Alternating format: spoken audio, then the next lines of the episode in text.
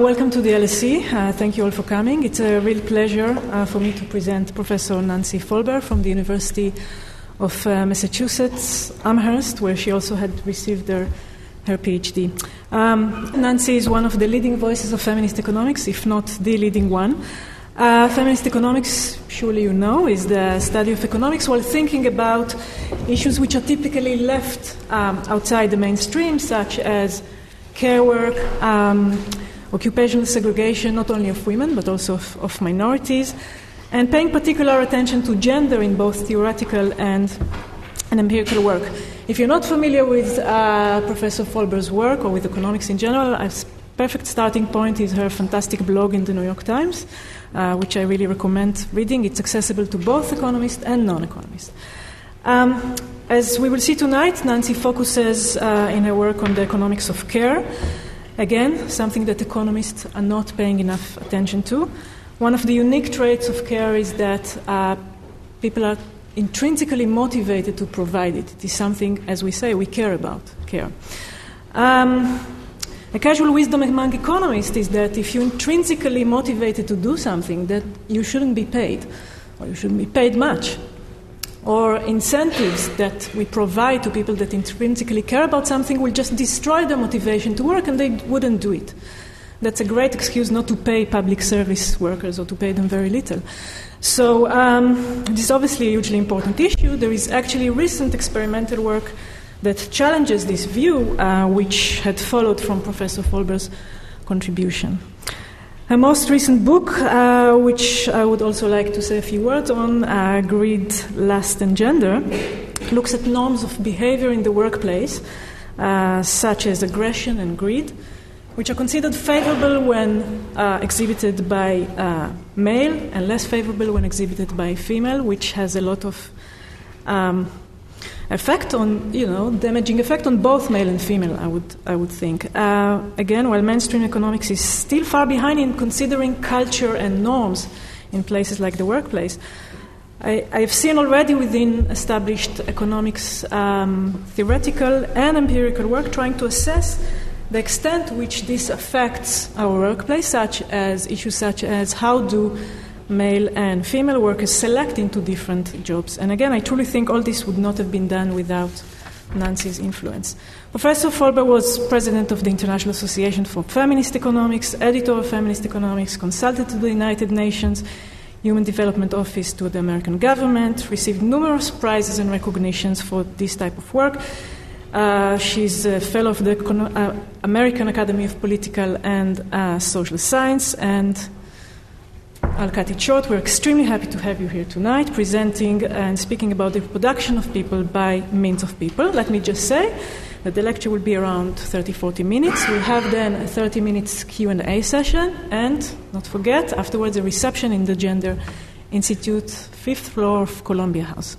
So let me uh, welcome again Professor Nancy Folbre. Please join me.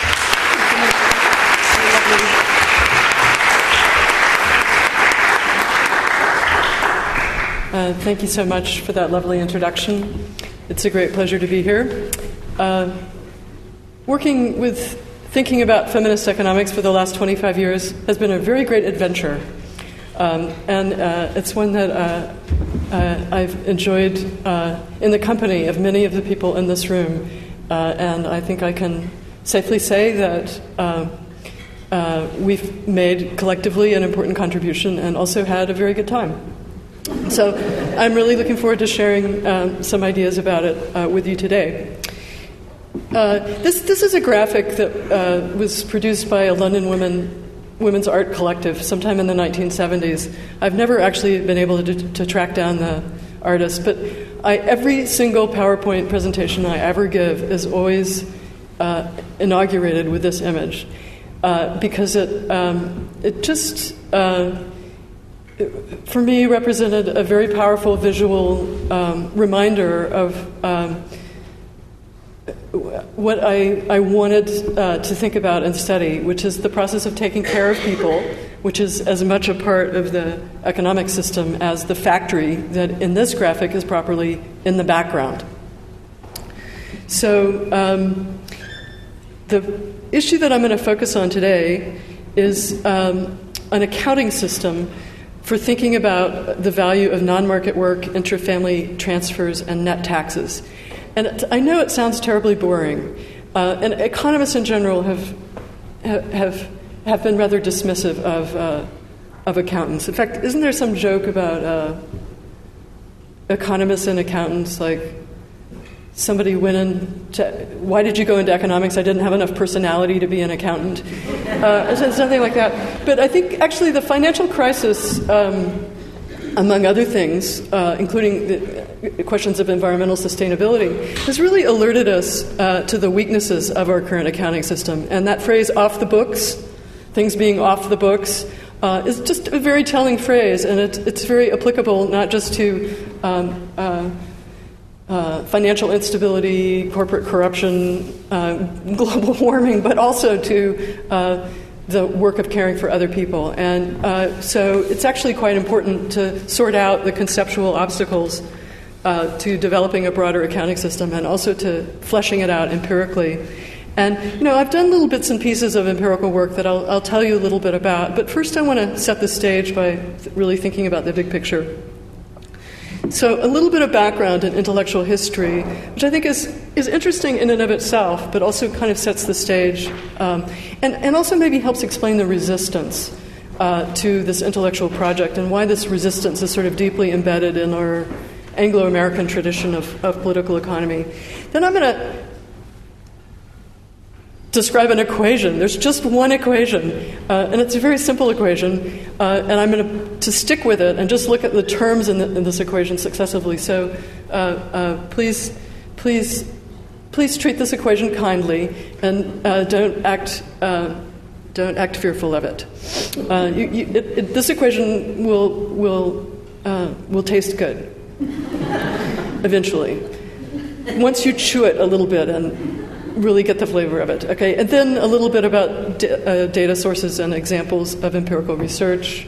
But I think maybe I'll leave much of that discussion for the much of that for the informal discussion. Okay, so a little intellectual history. This is a uh, the cover of a um, book that I wrote about the history of economic ideas that has this painting by uh, William Blake that I'm very fond of.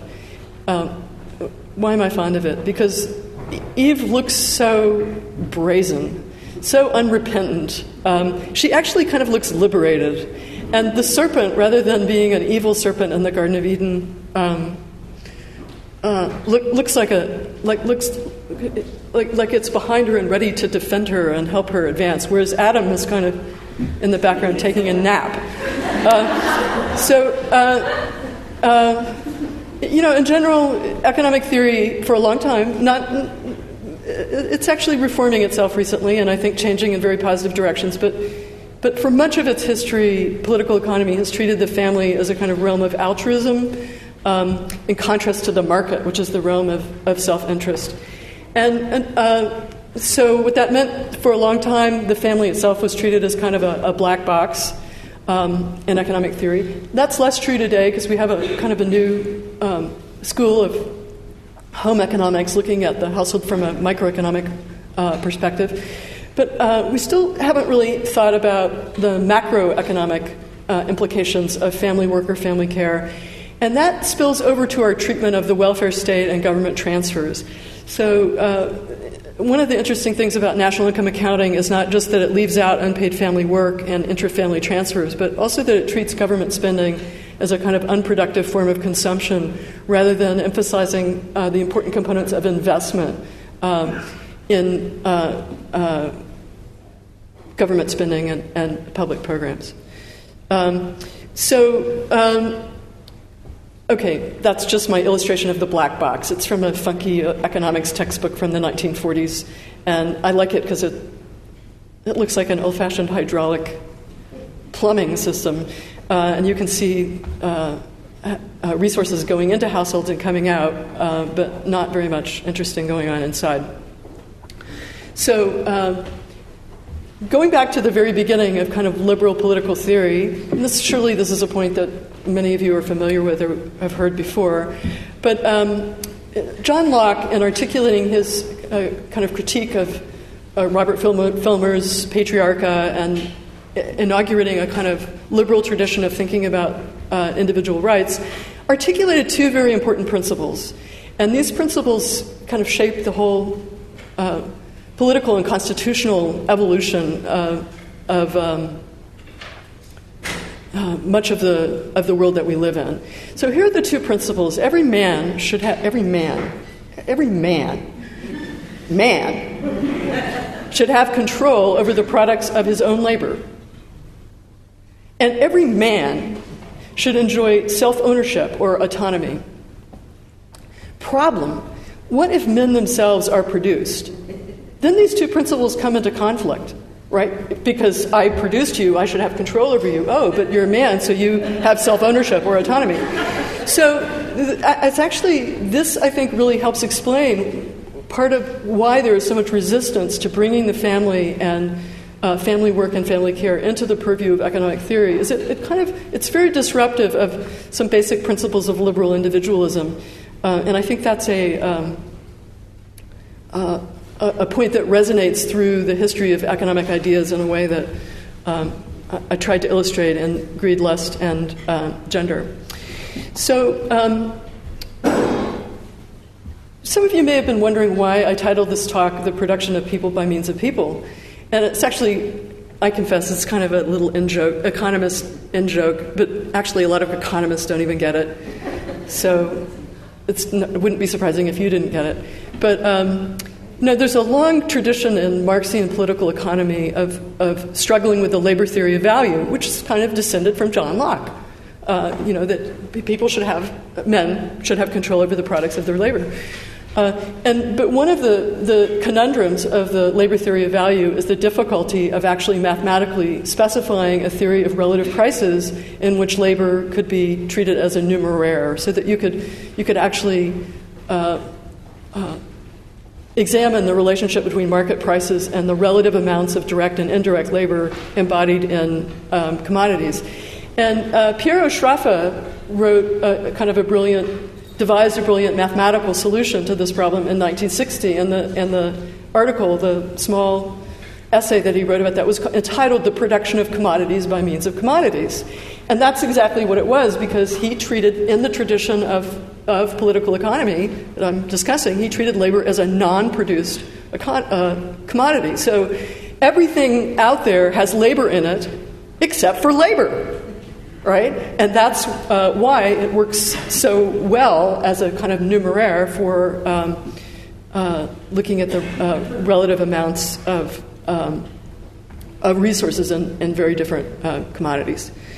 So, um, in some ways, the Marxian tradition uh, exemplifies this kind of conceptual double standard that I'm critiquing, but there are some other ways in which the Marxian tradition actually tells us some things about it. And um,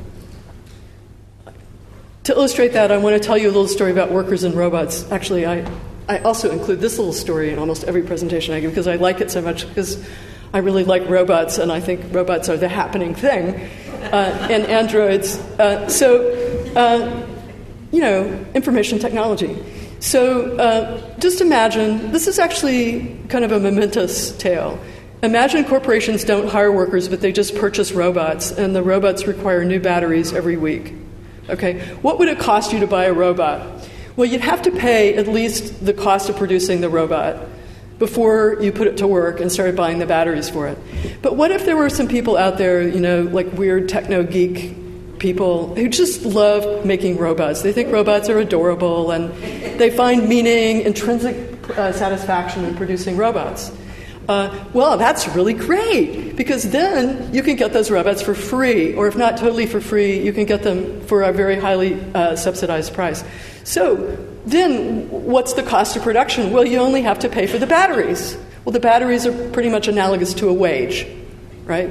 And the wage covers the, the cost to the adult worker of you know, getting enough food, clothing, and shelter to uh, reproduce his labor power on a daily basis and get to work, but not enough, um, and there's no reason why it should be enough to cover the cost of actually producing uh, new workers. So you, there's something in the labor theory of value that despite its intellectual history, actually kind of helps us problematize um, the, the uh, uh, the issue. But, oh, okay, one more thing about that. Uh, this has to do with thinking about intrinsic motivation. Economists are accustomed to thinking really about individual decision making from the point of view of individual motivation. And I think that's actually a useful tool. It's just that there are certain uh, resources that we take advantage of where motivation is really not an issue. Like if you think about Mother Nature or the environment, Mother Nature is not maximizing her utility. Mother Nature is not making rational decisions about how to supply us with this or that. Mother Nature is, in fact, not even intrinsically motivated. She's not motivated at all. It's just some kind of system. It exists out there. We make use of it. Uh, and we can't, but we can't really analyze its behavior in microeconomic terms, right? And yet, uh, the physical reproduction of Mother Nature is really crucial to our economic system. So, um, in some ways, uh, there's a, a, similarity between Mother Nature and what what mothers do or what caregivers do. That is, even if they're not motivated by altruism or personal gain, or, or, regardless of what their motivations are, there's something about the consequences of what they do that really bears very directly on our, our economic system. So it's no accident that methods of valuing non market work are very similar to the methods that environmental economists, ecological economists use to value ecosystem services. And I think you know this is a point about uh, not so much that optimization is wrong or that um, utility maximization is irrelevant, but that their application is limited because they're not, it's not always relevant to the production of, of some very important, very important subset of economic resources. But I, I want to add here that you can also approach this question from a very relatively neoclassical perspective. Uh, and there is also in neoclassical economic discourse uh, some room for conceptualizing uh, the problems that are at stake. And I, I would uh, summarize this line of, of, reasoning by this phrase the paradox of human capitalism. So uh, we know, and there's a tremendous amount of very important economic research showing that human capital is very valuable. Human capabilities developed through education and experience uh, plays a crucial role in economic development, growth, innovation, um, and you can it wins a very high rate of return in a competitive capitalist economy. So uh, that's uh, one of the reasons uh, educators uh, get some public resources to try and develop the human capital of of, um, of the country. Uh, but on, on, the other hand, a lot of the effort that's devoted to the production and maintenance of human capital, before, especially before it gets to school, is very poorly rewarded by the market. Uh, and so that creates a kind of coordination problem. And you could conceptualize it, you could treat it in neoclassical economic terms as an externality, like, like uh, you treat environmental resources something that's external to the market but nonetheless has consequences for it. You could also treat it as kind of an incomplete contracting problem. Gary Becker actually alludes to this. Uh, you know, he says the, you know, the, problem, the problem with the world today is children get, don't get to choose their parents. True. And actually, it's you know it is, it is a pretty serious problem, and and the, uh, his fellow Chicago economist James Heckman has written quite a lot about the importance of early childhood education on precisely those grounds. And Heckman, um, who's ha- actually had a, a, very positive effect on political discourse in the U.S., uses this terminology. He says this is a market failure. Children can't choose their parents. This is a market failure. So there has to be uh, some. Uh, um, inter- intervention. So I'm, I'm actually uh, kind of uh, ecumenical about this issue, happy to approach it from a Marxian or a neoclassical perspective, but um, as you've already figured out, I, I, have a little bit more affinity with the uh, classical political economy uh, tradition. So here's the conventional. Okay, now the accounting starts. Take a deep breath. It's really actually quite lovely, and I have some good pictures and nice colors. So here's the conventional circular flow. Uh, uh, this is kind of introductory macroeconomics. There are households, there are businesses, there's government. Uh, income goes one way, expenditures go another, uh, and there's this one little uh, arrow called transfers from the government to households that um, are not actually, or just kind of redistributing resources and not really creating uh, new resources. And, and so when you look at national income accounting or macroeconomics, uh, income is equal to consumption, investment, and government spending, and on we go. We can spend years. Um, uh, studying and conceptualizing this. But here's a revised picture, and this is the picture that I think is a much more accurate picture. Um, so there's still households and businesses and government, right? But they're in an ocean, an ocean of water and air and natural resources, and they're taking things, unpriced things, out of that environment, and they're dumping unpriced shit into that environment. Okay, and uh, we don't know exactly what the uh, you know directionality or level of these flows are, but we have good reason to be concerned about the level of negative externalities being imposed on the environment and the resource depletion that is taking place outside of a market, kind of outside of a market logic or, or, or market economy. Um, and then we also see within households, uh, inside that, what was previously treated as a black box, there are a lot of transfers not just transfers from the government to household, but there are transfers between men and women, there are transfers between parents and children, there are transfers back from children um, to parents. And those are all related to those government transfers uh, in, in a significant way. They're not really, uh, they're not market transactions. And in, I have intentionally drawn those red arrows, the market arrows in this picture, as relatively small. And quantitatively, compared to these other transfers, actually they are relatively small. So uh, the market is a, a, very important part of our economic system, but um, it, it, doesn't really dominate in terms of, of resource flows. So uh, one of the instruments that we use now to look at non-market work is, is time use data, time use surveys. Time use surveys are, are based on uh, asking a, a representative sample of the population to recall what they did the previous day. So, when did you wake up? What did you do? How much time, you know, did you spend time traveling to work? Uh, did you spend time cooking, preparing meals? Did you spend time caring for children? So forth and so on. And you can construct uh, pretty good measures. There's now roughly 100 times as much uh, time use data today as there was 10 years ago. Rapid proliferation, very, very uh, good data, not, uh, not flawless. Has, you know, I have some serious quarrels with some of it. But in general, it's a very rich resource for looking at unpaid work. And I just wanted to share, share with you this is a, a, a particularly uh, compelling way of thinking about time use data. And what it's, it's showing you is the percent of people who are engaging in a certain activity at a particular time of day.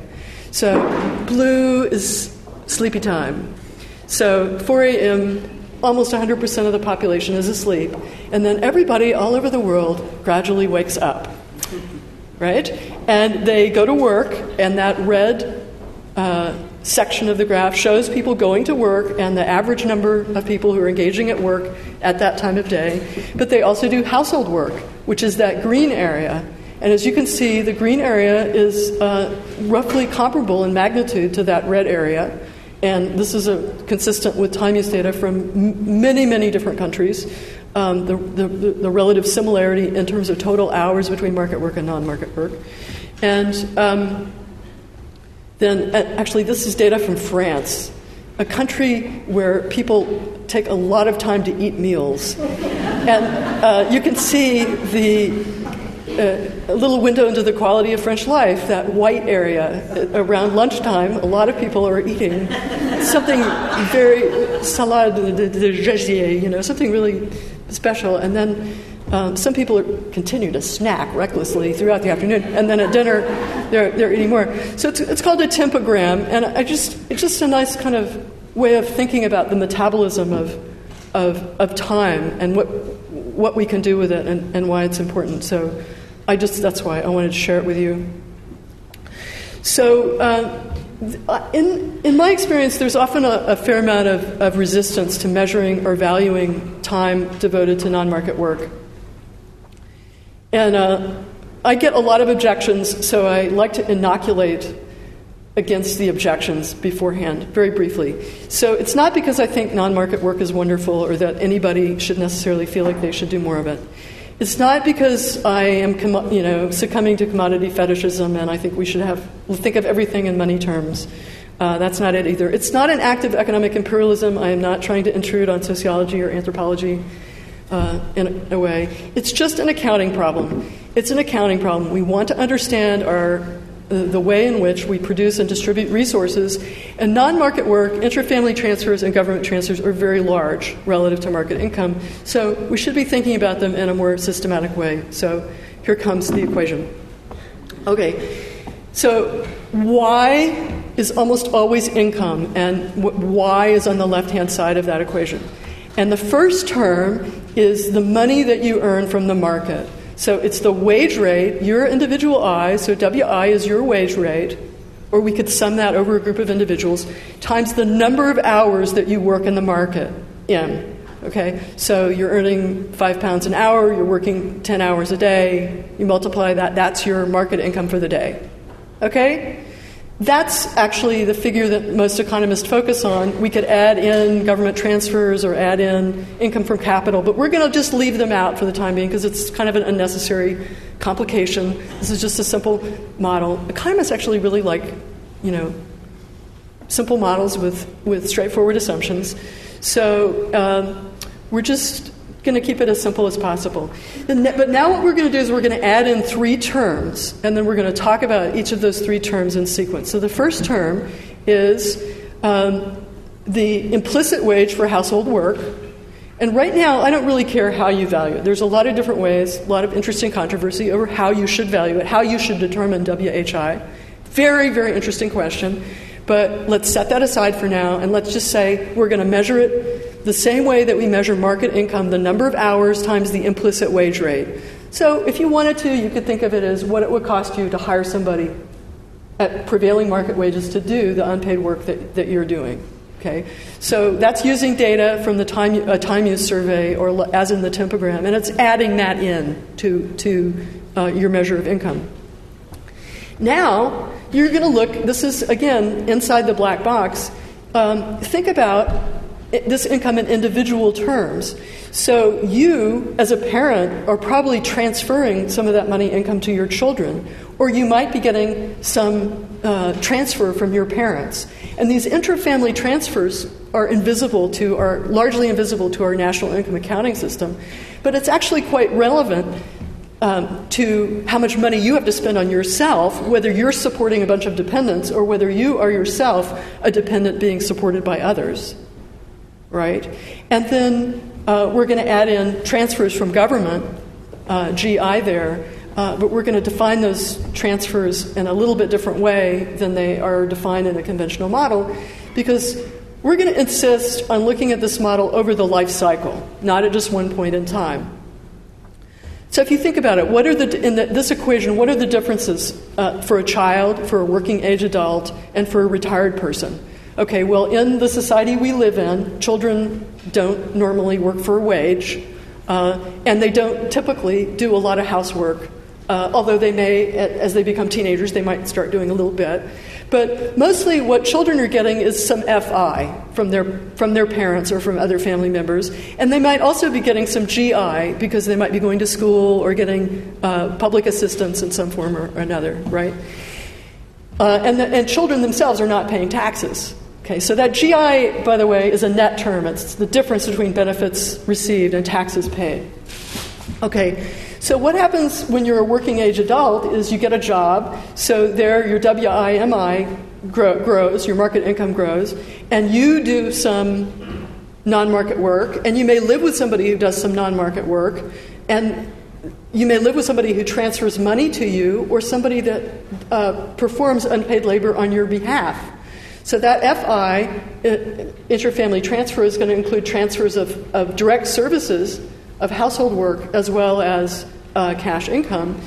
And if you're a working age adult, you're probably paying more in taxes that you're getting in benefits. So uh, that G term might be negative.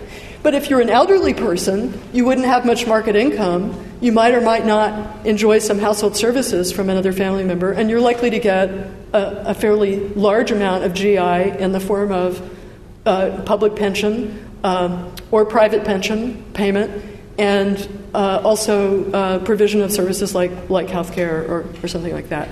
So, so it's a very, very simple model, and you think, look at that. It's like, God, that's so obvious. That's really not a big deal to add those in. Uh, how could anybody possibly disagree with that? Yeah, how could how could you possibly disagree with that? Well, let's just look at some policy issues that are really uh, confounded by the failure to look at those other terms. So I, now, what I want to do is convince you that this is actually fairly momentous redefinition of income in terms of the way you think about public policy. Almost every form of public assistance that we provide in the UK and the US is targeted or affected by the level of family income, and family income is typically defined largely in terms of earnings, the earnings that are available. Okay, so just imagine two families that are otherwise identical. They, both families, two adults and two children.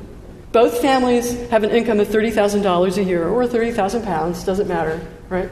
So we treat those families uh, exactly the same in most public policy programs. Okay, I'm, I'm simplifying a little bit. There's some complicated tax and transfer issues that might be a little bit different, but in general, I'm pretty willing to stand by that claim that they're treated as pretty similar.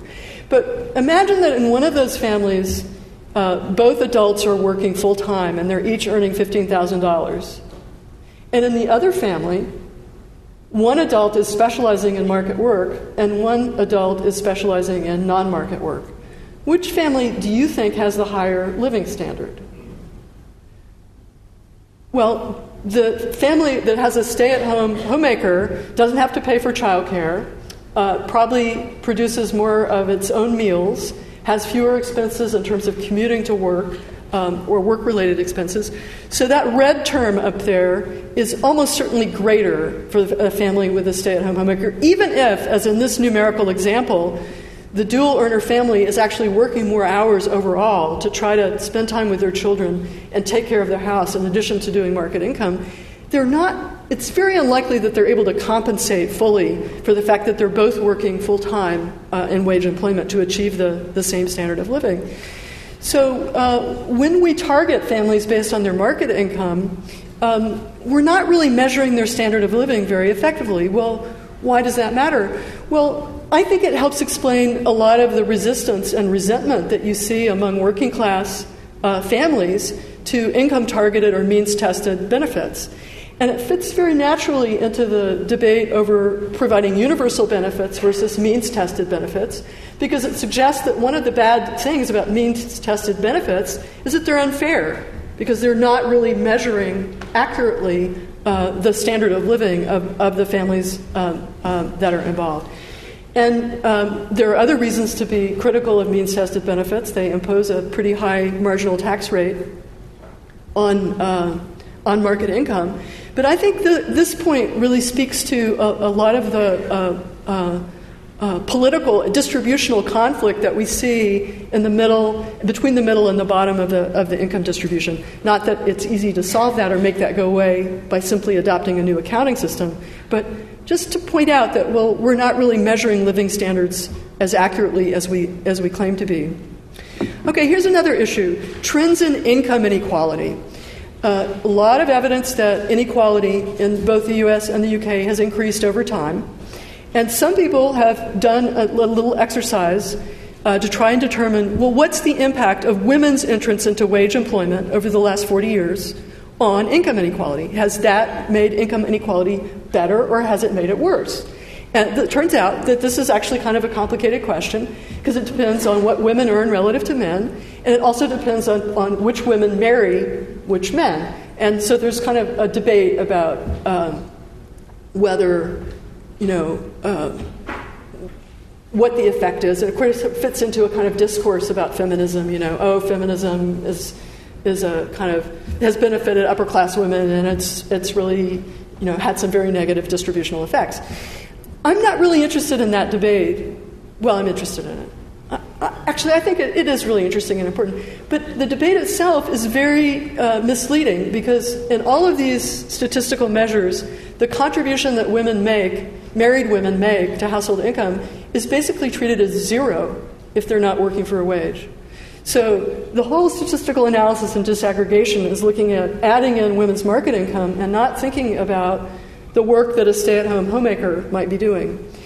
Well, uh, that's kind of crazy because that term, the value of household work, WIHI, that's a lot more equally distributed than market income is.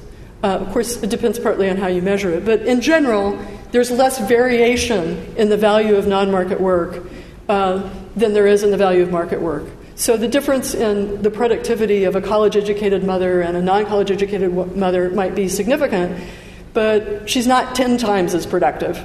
Uh, but she probably earns about 10 times as much on the market.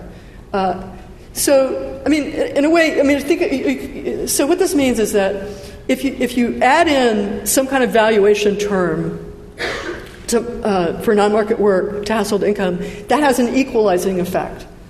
Uh, because you're adding in kind of roughly the same amount to a lot of family uh, income. And so, actually, a lot of people shake their finger at me about this. You know, oh, you if you value non-market work, you're going to make things look more equal than they are.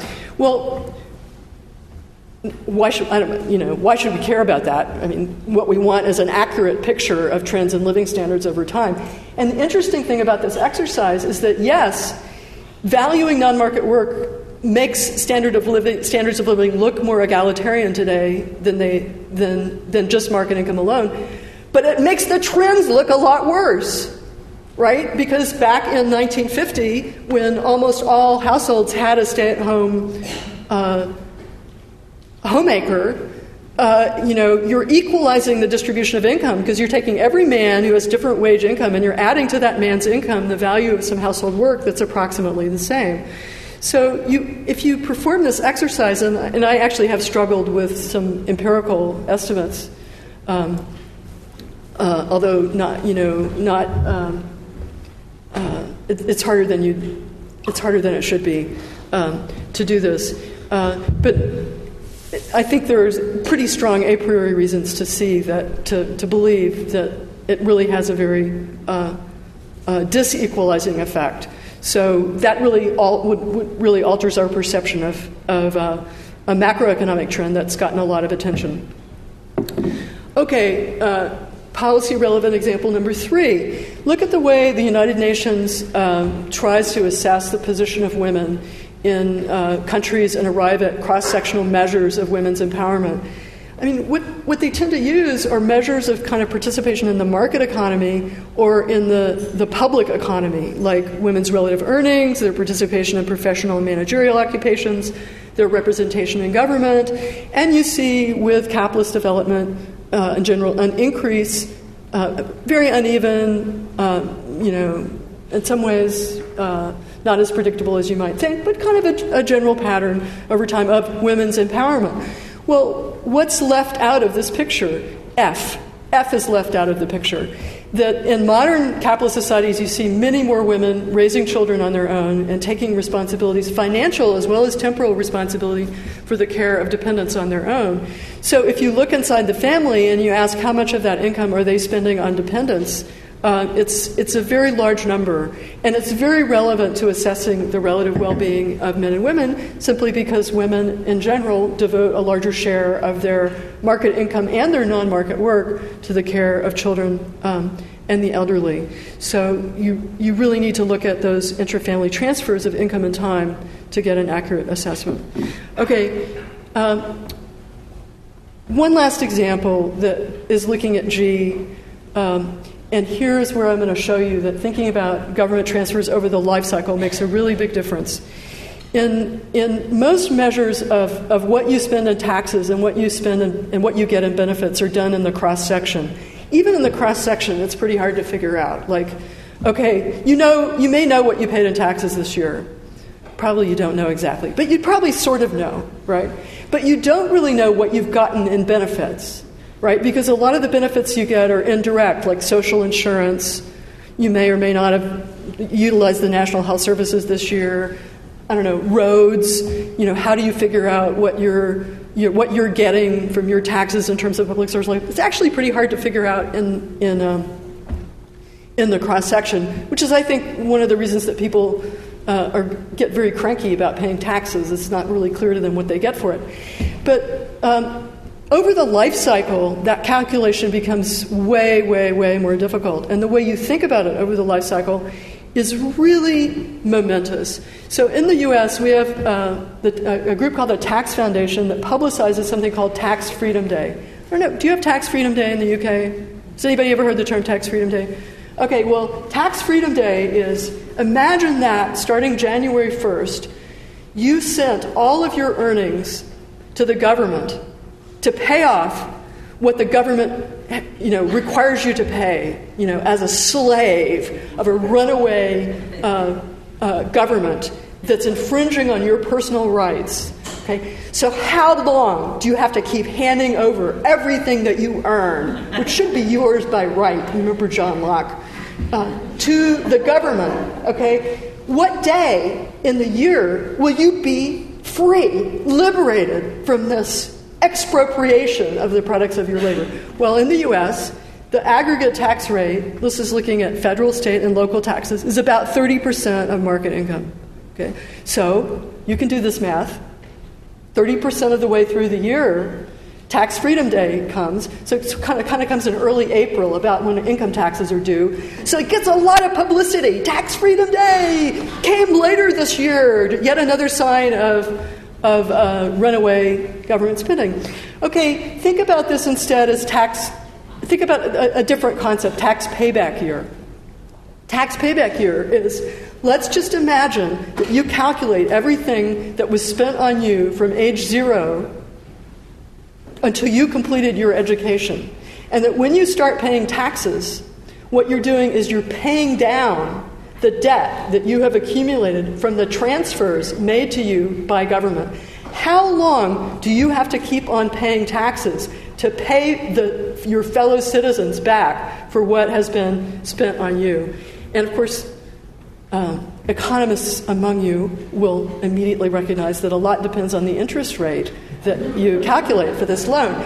But let's say you take a pretty reasonable real interest rate of 3% and make this calculation, and I can refer you to some of the technical um, foundations of the assumption, but in general, it takes about 17 years for a college educated adult pay, earning average wages, paying average taxes in, in the US to, to pay back what has been spent on them. But that's a very different concept of, of, of a tax, right? It's a repayment of an obligation that. Um, over which people had exercised no individual choice. It's not consistent with that liberal individualist idea of human agency and optimization because, again, Gary Becker, you didn't choose your parents and you also didn't choose your government, right? Um, so um, I think that actually has pretty big implications for the discourse about public spending and government spending. Um, okay, well, there, there's, there's some more slides in here. I, I think surely, don't you think four, four policy relevant examples is enough? Maybe we should, let's just take a breather there. And if you want to come back to uh, thinking about Social Security, uh, is a, another one. Uh, basically, the point there is if you cut public spending on the elderly, probably private spending on the elderly will go up. So uh, that is going to complicate your, your, your calculations in an important way. And uh, a related theme is that uh, which I mentioned at the beginning, is that you want to think about um, investment uh, as well as uh, consumption. Okay, and I, I, think I've already mentioned some examples of empirical methods. A lot of them rest on time use. Uh, and valuation of non market work, but they also uh, are related to different kinds of, of government budgets and reconceptualizing, re, re, redesigning the way that we think about uh, public spending and being more attentive to intra-family transfers. So uh, it sounds very, uh, you know, uh, uh, accounting can sound rather dull, but it's really at the heart of what uh, our economic system relies on. And I hope I've persuaded you to take to look at it in a, uh, a more creative light. Thank you.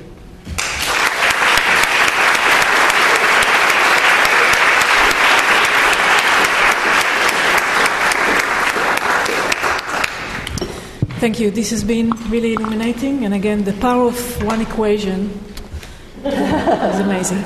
Um, so we're uh, open for questions now. Um, there should be a microphone around, but I think it's pretty small auditorium, so we can try and even speak without it. But... So, any questions?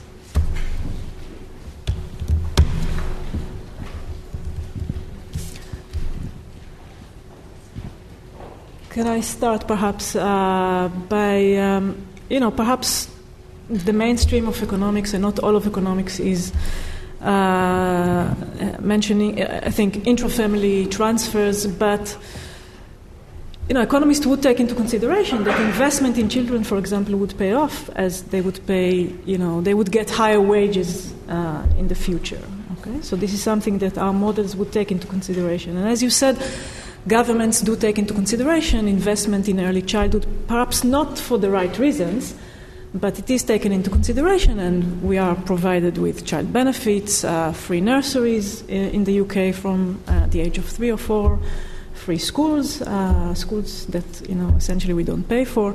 Uh, so perhaps you know perhaps it's not for the right reasons, but it is something that does happen in practice. So no, absolutely. I, actually, is I don't, semantic input? Yeah, I hear what you're saying, and I don't think it's necessarily for the wrong reasons, but it's often portrayed as we are doing this for social reasons or for moral reasons, and I think it's not. Uh, uh, conceptualized so much as part of the economic um, system. Uh, kind of the, the, circular flow of the economy per se. And I, have actually been very heartened by a, a, lot more attention among neoclassical economists to the family and to individual uh, resource allocation in the family.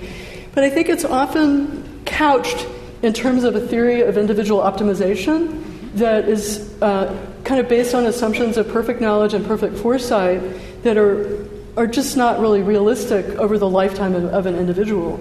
So, um, I guess I would say, in my view, transfers to children are not really governed by the maximization of a dynastic utility function, where you're trying to weigh the happiness of your great, great, great, great, great grandchildren uh, against your consumption decisions today. And I, I mean, I think there's something particularly implausible and improbable about the notion of a dynastic uh, utility. It's hard enough to optimize like what you're going to eat for lunch. Uh, and I think optimization is relevant, but I, I don't think it need, you know I don't I think it's it's just not plausible to me that you can describe uh, individual decisions to invest in children as a, a form of either utility or or uh, uh maximization or, or otherwise. Uh, Wendy. Thank you. Um, I, I, think my question is probably going to reveal why I was such a lousy economist, because every time I look at an equation, I see the value of it, but then I immediately want to complicate it. Um, and one of the things that struck me is you're talking a lot about parents and children, which is really interesting. And a lot of neoclassical and new home economics people tend to see the family as an area of altruism and the market as an area of selfishness. Yeah. But actually, when you look at your family, they also, when they get into the family, they treat parents and children very differently from uh, partners. So when you look yes. at parents and children, they have perfect foresight. But if you take a life cycle model to relation to interactions between spouses, yeah. your wage depends on how much you've worked before. So right. original allocations of market and homework have implications over the life cycle, Absolutely. which then affect bargaining power and you're taking the individual transfers, the FI is given, which actually are, are a okay, power well, relation and, a much more sort of. Okay, just it, it's not. Just don't think of this as a causal. It's oh, not a causal. I, I, it's just an accounting model. No, I, I realize so if, that. If you specialize, if you're a, a, a, a housewife and you specialize in non-market work, and you spend 15 years out of the labor market relating, you know, raising two children, and your husband divorces you that changes your FI.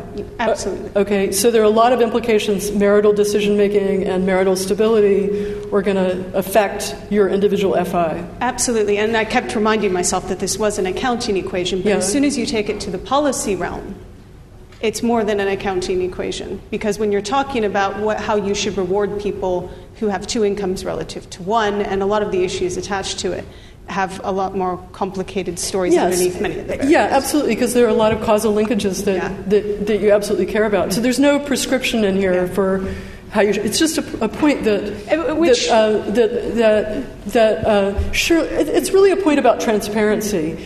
Whatever you think are, are investments, you know, however you think public assistance should be targeted.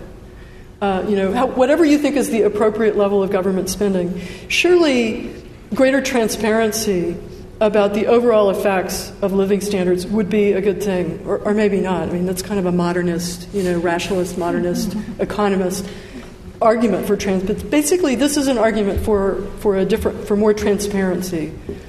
Yeah, and, yeah. and that, that point's very well taken, very clear. Yeah. Question here. Um, do you hear me? Yes, I, I can hear you. Yes. I really enjoyed this. I have very, two very quite quick questions. One is, uh, in if you if it gets down to a problem of accounting, how would you calculate the wage for housework, and would this effectively then change? Uh, because if you link it to issues of productivity, of course, that will, you know, change yeah. in class terms. That would be one question. And the second would be how would this be placed in the context of other things that feminists have discussed, like the wages for household campaign, yeah. and also the problems that were related to that in terms of the threats of uh, locking women into um, uh, into the home again. Yes, right. yes, yeah. Right. Thanks. Uh, yeah, those are, are, are, are really good questions.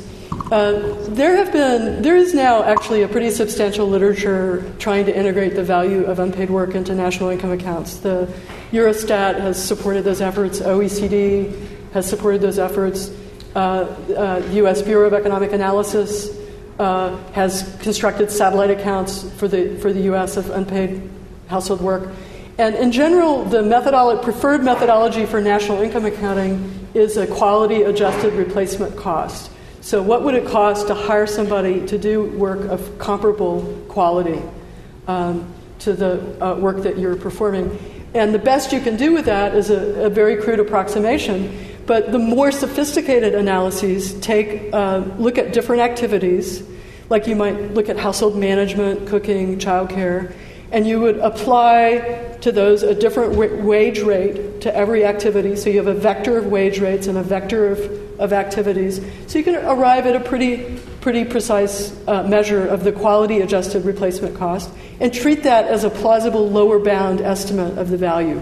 It's probably a lower bound, and I think you need to emphasize that. But this is happening now. This is, you know, this is basically a process that is well underway. Uh, uh, in, in many countries around the world, the development of this satellite uh, accounting system. For other purposes, let's say not national income accounting, but for thinking about your own lifetime decisions, um, the value that you might place on that labor might be very different. Uh, you might want to think about the opportunity cost over your lifetime of specializing in that work. And that opportunity cost could be much higher than a replacement cost estimate. And so you might use a different methodology depending on the question that you are asking. And whatever question uh, you ask about the valuation, the question of who should pay for it is really kind of a separate issue, and it's not one that the model really gets at. So the traditional Marxist wages for housework argument was that employers should pay it because employers are getting the little robot, the cute little, you know, biological robots to hire, so they should be paying the cost. But I think that there is a much broader case to be made for seeing those benefits, seeing those costs uh, of raising children in particular as kind of social costs that uh, represent a kind of intergenerational contract. So the older generation is helping support the younger generation uh, and educate them in return for a claim on the earnings of adult taxpayers that will help fund the health care and pensions of the older generation. That's the, the kind of language in which a lot of discussions of welfare state and, and public spending are, are couched. Um, and um, I mean, if you think about it, I mean, this is really a, a really important reason why children are not just consumption goods. So, you know, the, the standard neoclassical treatment of children is that they're consumption goods. Like some people have kids, some people buy sports cars. Some people uh, have kids, some people have golden retrievers. I don't have children myself, and I have pets. I, I love pets. Uh, so to say that children are pets, you know, okay, there are similarities between children and pets. I, I get it. There are similarities. But um, you know, this actually came up in discussions of the Affordable Care Act in the U.S. Like Greg Mankiw, who's a famous economist who teaches at Harvard, said, "Why are we? Why is the Affordable Care Act providing uh, uh, health care for pregnant women and mothers? This is an individual choice. If people decide to have children, it must be because they get utility from it. They get utility from it. They should pay for it, right? Uh, and the but as the equation shows, you, as a citizen of a country, actually have, through government, a claim on the future earnings of everybody else's children. They are going to grow up and be taxed to help support you in your old age.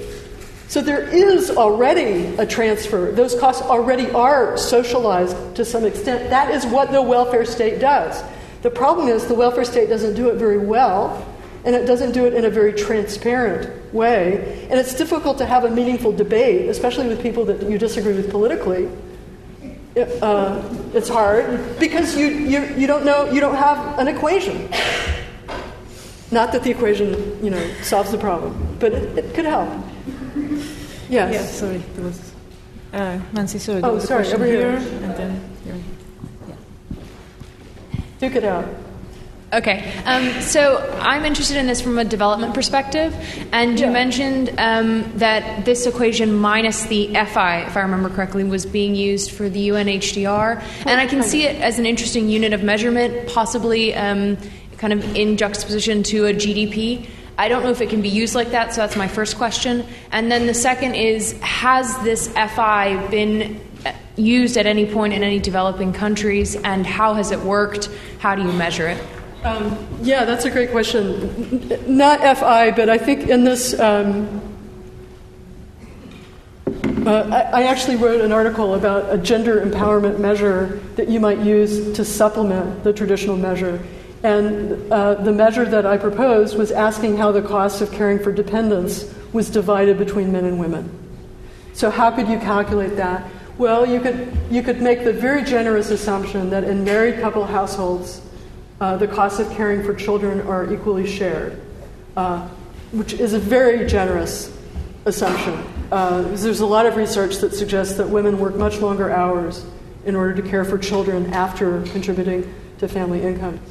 But you could make that assumption, and then you could look at the number of children living in households maintained by women alone, and you could take into account the child support payments that some, a very small number of them get from non custodial fathers, right? And you could use those numbers to calculate what percentage of the private costs of raising children are borne by, by women or men. I think that would be a really interesting exercise, and it's not a far fetched empirical task. You could also do that, but for the elderly, by the way, which is increasingly increasingly relevant. Um, and um, one of the gendered dimensions of that is that many men marry women who are younger than they and who have a longer life expectancy. So, a lot of men in their older years enjoy a lot of care services from their wives, but their wives outlive them and become, you know, are the recipients of much lower intrafamily care transfers as a result of that difference in longevity. So, that introduces a kind of gender wedge in the old age care uh, dimension. Um, I had a question which um, I was trying to, uh, you know, transfer this whole exercise to a low-income country. Yes. Now, the tax benefit system is very different, obviously. You know, there's no benefits of the kind you're talking about. But one of the things that struck me about that example of two uh, income earners going out and then a, a, a smaller amount of housework, and therefore being less well off than the full time carer. Yeah. Is that one of the things that the two income earners might do with their money is buy labor saving technology. So yes. if you've got a woman who, if she stayed at home, would be, you know, traveling a long way to get water and yeah. fuel, etc. So it, it wouldn't work quite as easily. Oh no, you yeah you you would want to. I mean, I, I left capital income and and also. You, really, what you need is a household production function. Mm-hmm. You don't you don't really want to treat the value of household product as just a, you know hours times uh, uh, wages. You want a household production function. But I think it's very telling. You know, the, uh, there's a lot of evidence that technological innovation reduces time and housework, and we see that in developing uh, countries. Uh, but it's also very clear that care activities, caring for children and caring for the elderly, become a much larger component of that equation with development. And I think there are genuine limits to uh, technical substitution there. That that's what is so interesting about care work in general. That the kind of face-to-face, hands-on dimension of it uh, leads to less substitutability. And I think, in fact, that's what's exerting a lot of the pressure on contemporary living standards in the affluent countries. It's not the demands of housework um, per se, it's the demands of this very labor intensive activity of, of care. Yes. Um, I also got two questions. Um, just briefly, I'm just um, stimulated by your equation, thinking how one would apply the insights from this analysis to the issue of migrant labor. Because if you go beyond the closed economy um, and you take, as you say, a life cycle approach, the government trans- intergovernment transfers um, are not necessarily the same governments that. I mean, it's just different, and so. Well, the, okay, I think I'm sorry. Uh, let me uh, let me answer that, and then you can ask your second okay. question. Okay. Uh, Carry on. you know, from a macroeconomic perspective, the optimal international migration strategy is to admit only healthy college educated workers who have contractually agreed never to marry and uh, to go home at age 55. That would be enormous. I mean, then you'd, you wouldn't have to spend any money on schools. Your healthcare costs would be reduced. Your government pension costs would be. You could just, and then you could, you, in return for allowing them into your high wage regime, you could just tax them.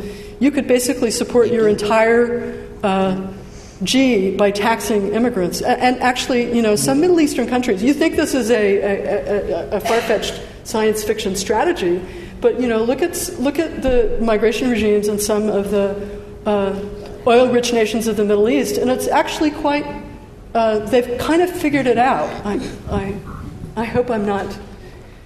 I hope I'm not giving them any ideas, further ideas.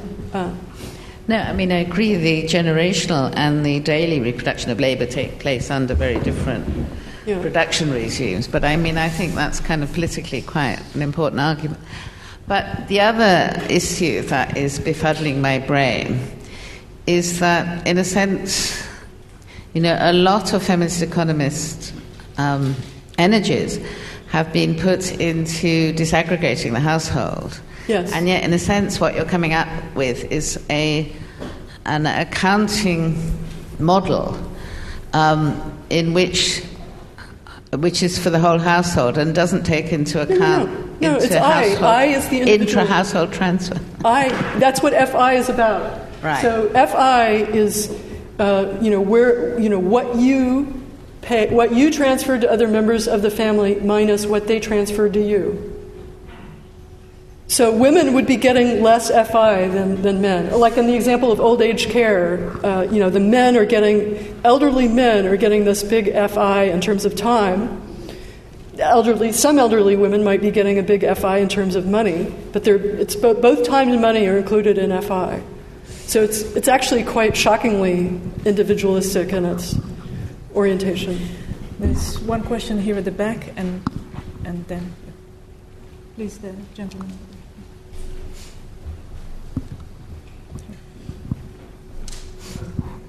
You know, looking at your equation here, I mean, I guess I'm focusing on the relationship between the G and the other three factors. Yeah. You yeah. know, and that ratio seems to vary by country to country, and it's completely exogenous to your model.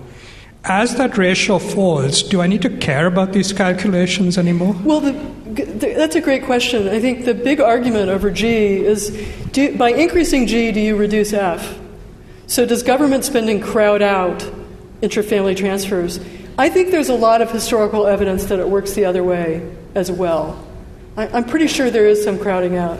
But I also think it's a decline in interfamily transfers that motivates the development of G. I also think that, that it's actually more efficient uh, from a macroeconomic perspective to, to you know, because G is basically social, you're, you're kind of socializing the risks of caring for dependents uh, through G. So you could ask some interesting questions like what is the optimal level of G relative to F? Uh, and I think that's probably changing over time, and it's something we need to collectively negotiate.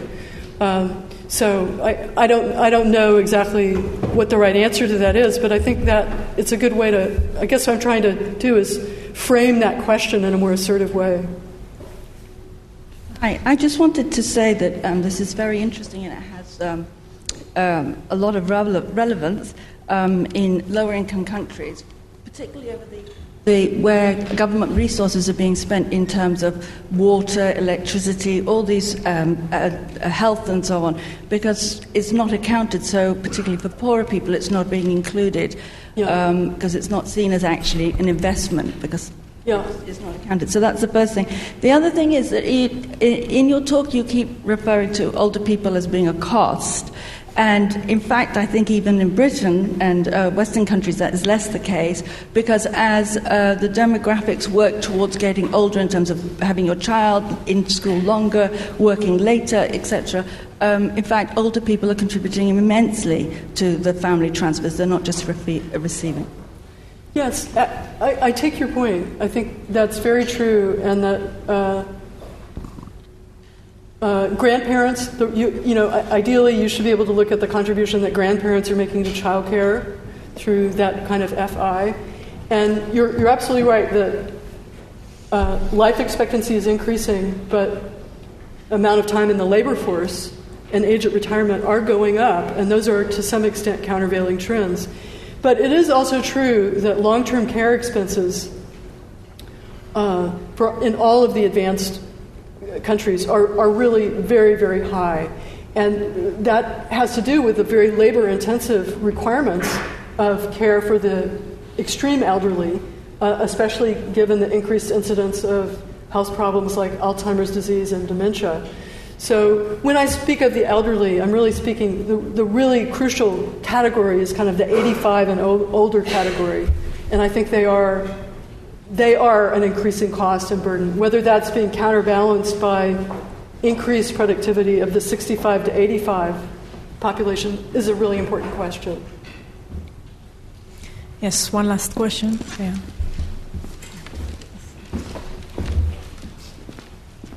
Um, yes, thank, thank you very much for your um, talk. And um, in answering all these questions, you seem to have persuaded everyone uh, about your arguments. I don't think we've had any particularly critical questions. They've all largely been ones of detail and elaboration.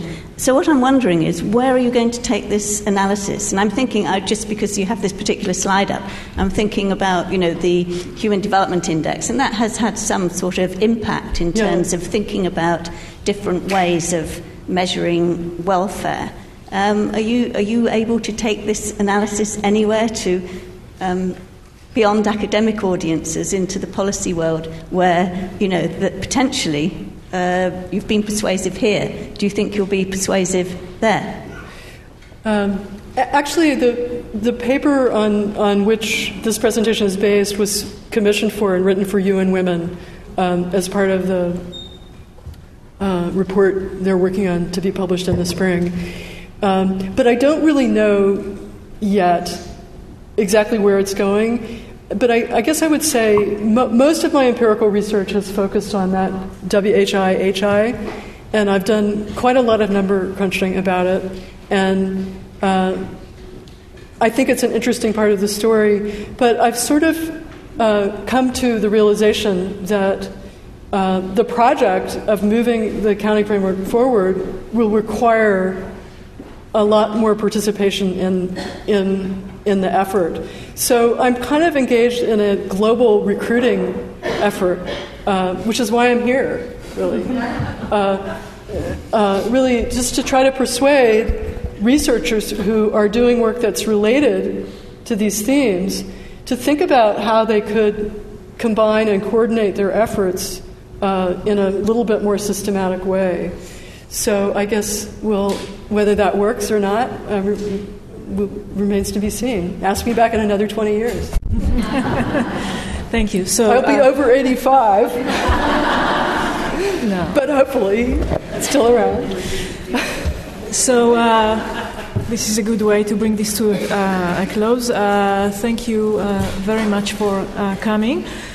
We should do now what the French seems to be doing all day, so going and at least drinking. So, in the reception again, let me remind you in Columbia House, in the first, fifth floor, Columbia House is just if you exit this building, just walk to the right.